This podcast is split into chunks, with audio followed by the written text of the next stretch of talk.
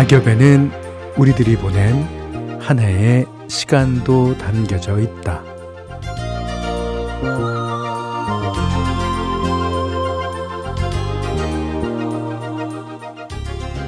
봄의 실록과 꽃, 여름의 나무와 그늘, 가을의 단풍과 열매가 다 담겨 있는 게 바스락거리는 이맘때 낙엽이라고 어떤 시인이 그러더라고요.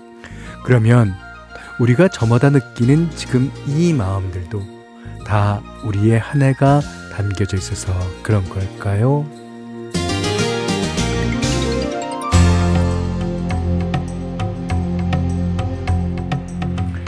2023년의 마지막 한 달, 음, 다들 어떻게들 보내고 있을지 궁금해지는 여기는 김현철의 디스크쇼.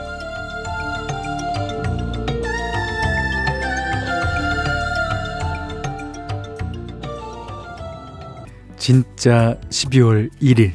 네. 2023년도 이제 정말 한 달밖에 안 남았습니다. 자, 김현철의 데스크쇼 김건모의 겨울이 오면으로 시작했어요. 그 생각해 보면은 12월은 항상 그 늘 어영부영 정신없이 보냈던 것 같아요. 그래서 무슨 행사도 그렇게 많고 약속도 그렇게 많은지 어, 여기저기 왔다 갔다 하다 보면 후루룩 지나가는 게 12월인데 어, 남은 2023년의 한 달 어, 어떻게들 보내실 예정인지 어, 그것도 궁금합니다. 제가 왜 진짜 12월이라고 그랬냐면 제가 2023년 1월이 됐을 때, 아, 진짜 이러다가 뭐 어영부영 다 보내고 뭐 언제 갔는지도 모르게 시간 다 가고 12월이 오는 거 아니야? 그랬는데 마치 제가 무슨 예언가처럼 진짜 정신없이 뭐 이것 조금 하고 저것 조금 하다 보니까 야 진짜 12월이 됐어요. 그런 기분이신 분 아마 저만은 아닐 겁니다. 자, 김현철의 디스크쇼 오늘도 같이 듣고 싶은 노래 또 나누고 싶은 이야기로 함께 할게요. 어, 참여하고 싶으신 분들. 자, 문자는 샵 8001번이고요. 짧은 문자 50원, 긴 거는 100원, 스마트 라디오 미니는 무료입니다. 자, 잠시 광고 듣고 만나겠습니다. 6047번님이요. 어떤 날에 그런 날에는 신청해 주셨어요. 이 노래가 제가 어떤 날이란 그룹을, 어, 어떤 날이란 듀오를 처음 알게 된 그 곡입니다. 아, 너무 좋았어요.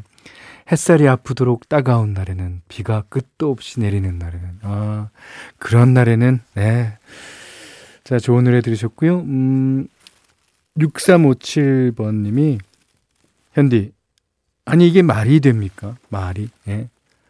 얼마 전 15주년 결혼 기념일 퇴근 후 한껏 기대하며 설레는 마음으로 집으로 귀가했는데 단잠에 취해 있는 신랑. 뭐 일어나겠지. 뭔가 준비했겠지. 저는 기다렸습니다. 7시, 8시, 9시 아무런 미동 없이 잠만 자고 있는 저 인간. 어, 저 어찌해야 할까요? 화를 버럭 내야 하나요? 아니면 조용히 있을까요? 왜? 왜? why? 어찌하여? 도대체? 우리 신랑 무슨 생각일까요? 23년 15번째 결혼기념일은 이렇게 지나가는군요. 현디, 토닥토닥 해주세요. 오. 근데 23년 어, 결혼 기념일이 약 1시간 45분 정도 남았어요. 어, 아마 그전에는 일어나지 않으실까요? 그것도 낮, 낮잠 비슷한 건데. 예. 아, 그리고 뭔가를 준비하셨을 거라고 생각이 됩니다. 으, 안 했으면 어떡하지? 빨리 일어나세요, 신랑분. 예. 그 사건은 항상 예상치 못한 데서 일어나는 법인 것 같아요. 예. 이분도 오늘 기대 많이 하셨을 텐데. 자, 앞으로 1시간 45분이 있습니다. 자, 이제 두 곡 듣겠는데요. 어, 박지윤 씨가 부르는 소중한 사랑, 그리고 유엔의 You Are the One. 아, You Are the One인데, 참, 안 일어나시네. 네, 노래 들을게요.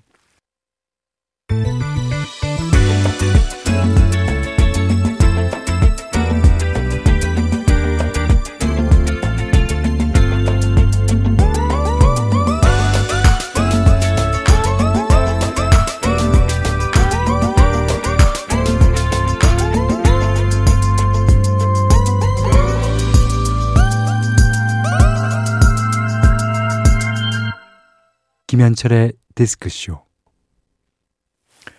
네, 현디맘 들어 시간입니다. 어, 오늘은, 어, 어저께까지는 20곡을 넘었잖아요. 오늘은 아주 새로운 예, 음악을 하나 띄워드리려고 합니다. 어, 역시 브라질 노래예요. 예. 그 치마를 입은 주앙 질베르토라고 불린다고 해요.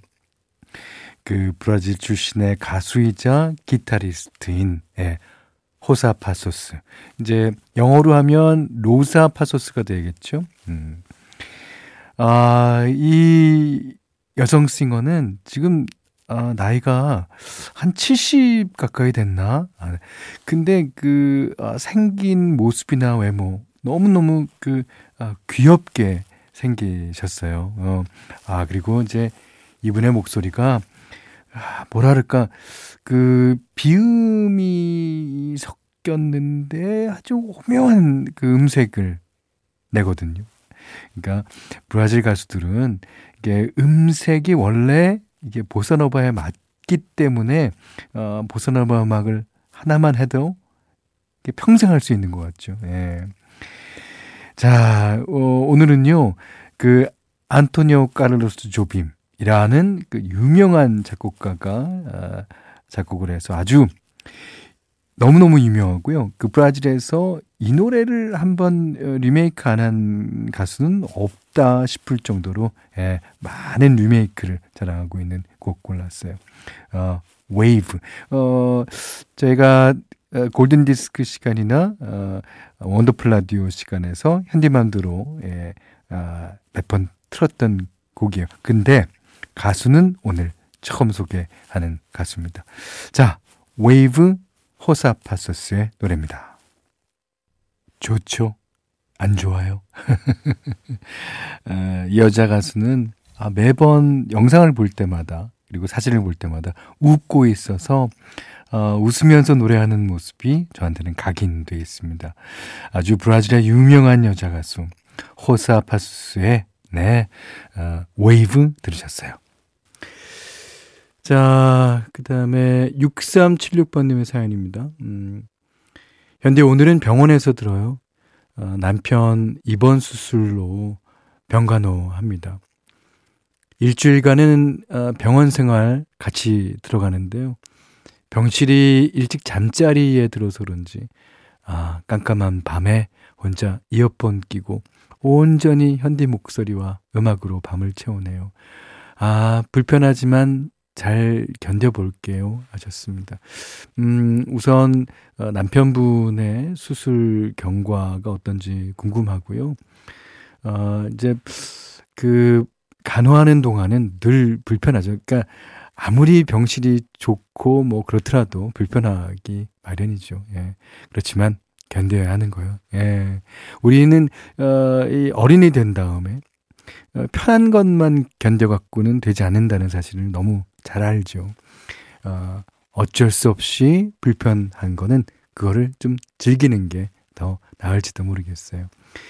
자, 이번에는 그 뮤턴트 그 옛날에 그 김태호 씨, 그러니까 G.O.D의 김태호 씨 말고 015B 갱원싱어로 어, 활동하셨던 김태호 씨가 만든 그룹이에요. 자, 그 그룹의 잔인한 너 듣겠습니다. 뮤턴트의 잔인한 너에 이어서 들으신 곡은요. 어, 정경화 씨의 나에게로의 초대. 너 한 곡, 나 한 곡 들으셨어요. 예. 아, 이번에는 정현주 씨 사연인데요. 어제는 샴푸의 요정 들으면서 샤워하고 오늘은 라디오 켜놓고 빨래개입니다. 자, 아무것도 하기 싫은 오밤중에 저를 움직이게 만드는 디스크쇼. 어, 죄송해서 어떡하죠? 하지만 어쩔 수 없습니다. 애정합니다. 하셨어요. 에, 이제 저희 방송 들으시는 분들 중에서 어, 주부님들 많으시죠. 그리고 워킹맘도 상당히 많은 걸로 알고 있어요. 근데 그분들이 사실은 주무셔야 할 시간에 저희가 방송을 한다는 게 한편으로는 죄송하기도 하지만 우리는 어쩔 수 없다는 거 어린이 되면서 많이 배우잖아요. 어쩔 수 없습니다. 주무시지 마세요. 자, 그 증거로 신청곡 띄워드립니다. 자, 아주 좋은 노래 신청해 주셨어요. 헤이의 주댐. 자, 김현철의 디스크쇼예요. 자, 신지연 님이 신청해 주셨는데요. 음, 신승훈 씨의 아주 유명한 노래. 그 후로도 오랫동안 이 노래 듣고요. 1, 2부 마무리하고 3부에서 다시 뵙겠습니다.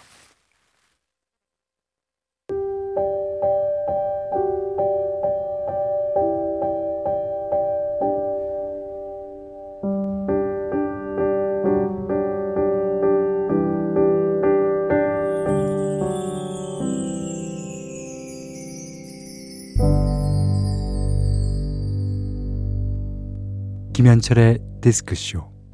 김현철의 디스크쇼 3부 카니발의 그녀를 잡아요로 시작했어요. 어, 여기는 이제 이적 씨랑 김동률 씨 외에도 그 짝꿍이었던 김진표 씨하고 서동욱 씨가 함께 에, 참여한 노래죠. 음.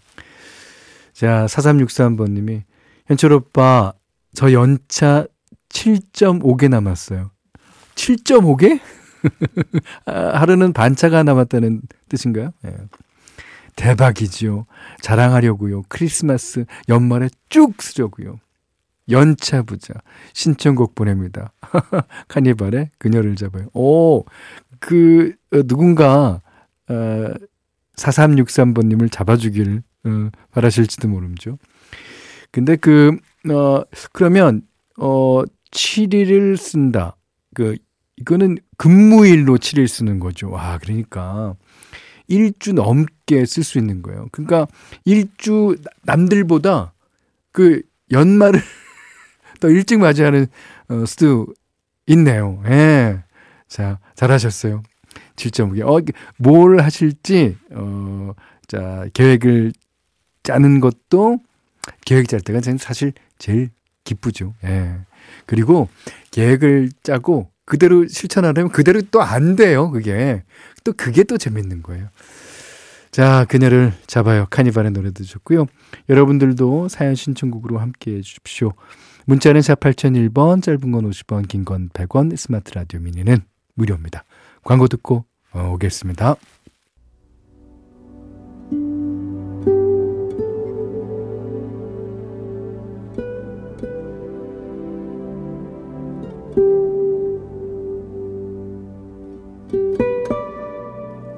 어제가 되기 전 오늘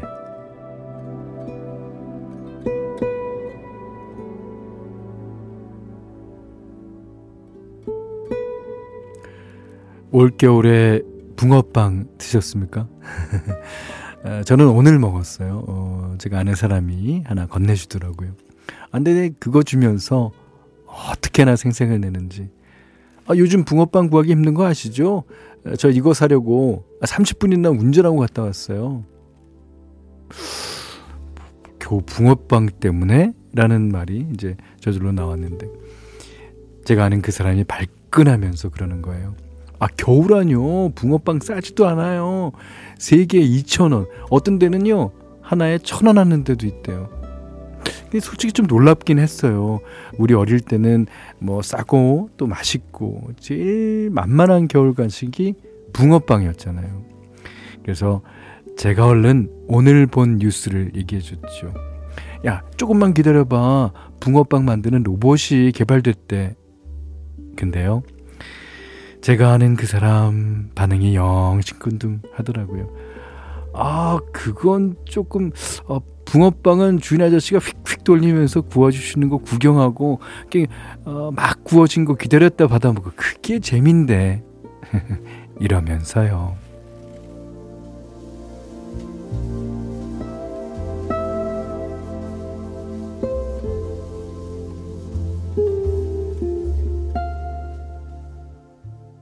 제가 오석주 씨한테 한번 물어볼게요. 왜 겨울바람 하고 엔딩이 아멘이냐고. 꼭 물어봐야지, 내가. 어. 오석준 씨의 겨울바람 들으셨어요. 근데 그 붕어빵을 이제 뭐 하도 배가 고파서 가서 구워 놓은 거를 이제 먹어도 그것도 맛있죠. 하지만 진짜 붕어빵은 그 붕어빵 틀에다가 아 이 겉에 그 뭐라 그러죠? 하여튼 그 반죽해 놓은 그 반죽을 탁 깔고 거기다 이제 그 팥을 쭉 넣잖아요. 그러면 이제 보통 만들어져 있는 건 팥이 얼마나 들어갔는지 우리가 모르잖아. 예. 근데 만드는 과정에서는 팥이 얼마나큼 넣는지를 다 볼 수 있죠. 아저씨 팥 좀 조금만 더 넣어주세요. 뭐 그럴 수도 있고요. 어 그래서 어 저는 항상 보면 꼬리 부분에 팥이 좀 이렇게 삐져나온 거를 어, 좋아하는 편입니다. 그걸 지켜보면서 그 어, 입안에 고이는 침, 그 어, 그것이 붕어빵의 또 색다른 갬성이고 맛인데 요즘에는 참 그런 가게들이 또 그런 어, 길에서 파는 그런 포장 마차들이 많이 없어진 것 같아서 좀 어, 아쉽습니다. 예, 무슨 어, 물론 사정은 다 있겠지만, 네. 자, 최미선 씨가요, 어, 올해 직장 같은 팀원들끼리 사이가 너무 좋아요. 어, 그래서 팀원들끼리 1박 2일 여행 가기로 하고 날짜 잡았어요. 멀지 않은 곳으로 내일부터 숙소 검색할 생각하니 너무 설레요. 그렇죠. 여행이라는 것은 물론 여행 가서도 좋으면 다 이제 해피하겠지만 여행 가기 전 그거를 어, 계획할 때 그때가 제일 좋은 거 아닐까요? 어, 정옥희 씨가 음, 오늘도 끝까지 들어야 하는데 어제 너무 늦게 들어와서 하루 종일 눈꺼풀이 얼마나 무겁든지요. 온열 매트 온도 올려놓고 듣고 있으니 천국이 따로 없네요. 그러다가 졸립거든. 자신도 모르는 사이에 자게 되거든. 그냥 주무세요. 그 대신 우리 라디오는 켜놓고 주무셔야 돼요.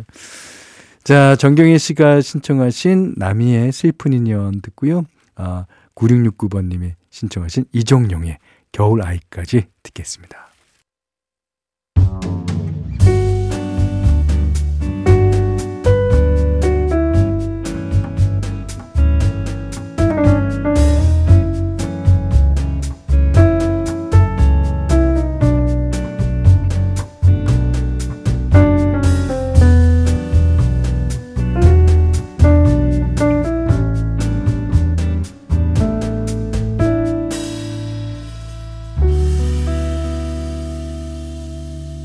김현철의 디스크쇼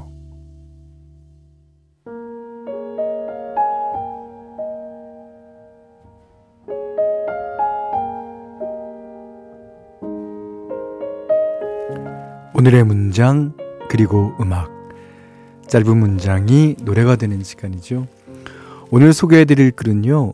김영민 교수의 아침에는 죽음을 생각하는 것이 좋다 중에서 골라봤어요.